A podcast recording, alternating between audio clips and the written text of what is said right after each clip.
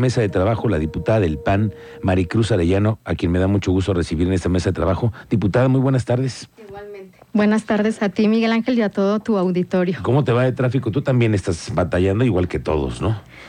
Fíjate que un poquito menos, mi distrito justamente termina o empieza, depende de cómo lo veamos, en la colonia Niños Héroes. Entonces es la parte final justamente de 5 de febrero y después de ahí nos vamos a Corregidora, toda la parte de Querétaro que comprende jardines, reforma agraria, campestre y la parte baja, que yo le llamo así de, Corregidora, que es yendo hacia Celaya a tu mano derecha después de, Constituyentes. Entonces, todo ese es el distrito que tú representas. Así es, y ahorita en la obra de 5 de febrero, por supuesto que impacta pero es menos a diferencia de todas las demás colonias que, están en la zona metropolitana.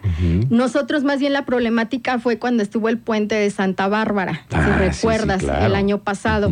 Eh, que igual se tuvo que eh, buscar vías alternas y la gente buscar por dónde transitar para tratar de evitar Avenida Constituyentes y el cruce con el puente de Santa Bárbara, pero bueno, pues ahora que ya se inauguró la obra, este, ya podemos eh, transitar con mayor fluidez la parte de corregidora y bueno, pues ya quienes venimos a Querétaro sin encontrarnos algo de tráfico. Oye, y seguramente tú como diputada percibes, ¿no? Esta molestia de los ciudadanos de, oye, ¿por qué no están haciendo la obra ahorita, no? Bueno, es que si no lo hubieran hecho ahorita, pues ¿en cuánto tiempo, no? ¿Cuántos sexenios ya llevamos pateando estos, estos botes tan duros? Como bien lo dice el gobernador, este, mucho tiempo se pateó el bote en el sentido de no eh, prestar la atención necesaria a, la modernización que necesitaba este 5 de febrero. Y bueno, pues si no hubiera sido ahorita, hubiera sido a lo mejor en dos, tres, cuatro años, pero ya era muy necesario atender la, la, necesidad de movilidad ahí en 5 de febrero. Oye, diputada, te invitamos porque supimos que has presentado una iniciativa de ley para darle como mucha formalidad a un tema que muchas familias existe, que son a veces los hijos fuera del matrimonio y que de pronto, pues van pasando los años y no te das cuenta de cuántas cosas pueden dejar de, ¿no? De darse en las atribuciones y voluntades que existen en una familia, ¿no? A ver, cuéntanos, ¿cómo concebiste tú este documento? Así es, fíjate que eh, bueno, en el servicio público yo ya tengo bastantes años, ya son eh, casi 17 años como funcionaria pública. Y bueno, pues en ese tiempo he conocido a muchas personas que se, que se desarrollan o han estado en el servicio público. Un muy buen conocido, Genaro, que ahorita es eh, juez del registro público, por así decirlo, en municipio, me dice, oye, ¿qué crees que hay una problemática para cuando menores de edad quieren reconocer a sus hijos fuera del matrimonio? matrimonio que es, nada, hay que puntualizar muchísimo, es los menores que quieren reconocer este, pues a los bebés. Eh, ¿Menores de edad? Menores de edad. Menores de edad, estamos hablando de 16, 15, 16, 17 años. Exactamente. Que quieren reconocer a sus hijos. A sus hijos. ¿No se puede? y no, sí había, sí hay un artículo que es justamente el 349 del, del, Código Civil, pero le voy a dar lectura y ya tú me dirás la interpretación que se le pudiera dar. Actualmente el artículo dice, pueden reconocer a sus hijos los que tengan la edad exigida para contraer matrimonio más la edad del hijo que va a ser reconocido. ¿Quién escribió eso, diputada? Me, mira, no, no, no, no me puse a investigar quién lo escribió, pero estarás de acuerdo que eh, son, tiene muchas ambigüedades. Completamente. Le podemos dar muchas interpretaciones en el sentido de no los puedes reconocer hasta que no tengas 18 por un lado. De edad. La mayoría de edad. La primera batalla la tienes ahí. Pero después dices, le tienes que sumar la edad del reconocido. O sea, entonces debo tener 18 y si ya tiene un año, entonces hasta los 19 porque no puedo.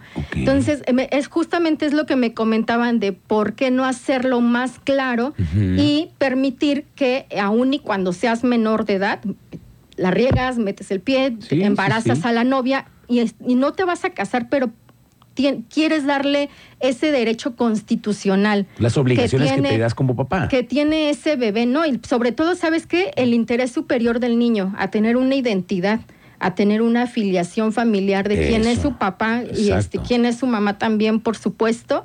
Con este artículo así como está, eh, pues era muy ambiguo poderlo hacer. Desafortunadamente, me comentaban, nos llevan una estadística de cuántos casos pudieran haber sido rechazados, pero sí era ya más constante este, el que pues sabes que no puedo porque no tienes los 18, hay que sumarle la edad del bebé o ya el niño, dependiendo la edad que tuviera el momento de quererlo reconocer. Y esa es la, interpretación que tú estás haciendo claro. en, tu trayectoria como funcionaria. Pero si alguien llega como nuevo funcionario y te dice, no puedes. Claro. Y, te dicen no y no es no. Ahí se lo dice la ley. Y se regresa. Y se regresa este, los menores con el bebé y el niño se va sin su derecho a, tener la, el, apellido, el registro por parte de su padre. Y además lo, lo, complicado que es después no tenerlo registrado como tú quisieras, ¿no? Desde chiquillo. Entonces, ¿tú qué estás proponiendo? Nosotros lo que estamos proponiendo es lo siguiente, que quede de la siguiente forma y dice, tienen derecho a reconocer sus hijos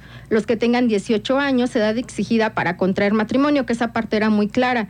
La que sigue dice, puede reconocerlo también quien no cumpliendo la edad exigida, para contraer matrimonio, quienes siendo menores de edad, quiere decir, presente el consentimiento por parte de su padre, madre, ambos o de la persona quien ejerza la patria potestad, porque aquí es una corresponsabilidad por tratarse de un menor de edad, pero de esta forma entonces el chiquito, el menor que es, tiene ese derecho, va a poder ser registrado con los apellidos tanto de papá como de mamá. Y como bien lo comentabas, con ello eh, pues el papá atender sus obligaciones y también por supuesto sus derechos. Y deberes personales y familiares que te van generando todas sociales, este tipo de cosas, políticos, lo, como lo que lo quieras llamar con respecto al niño. Ahora, esto de ser, eh, de que pase a hacer una reforma, ¿qué, qué, qué hay que hacer?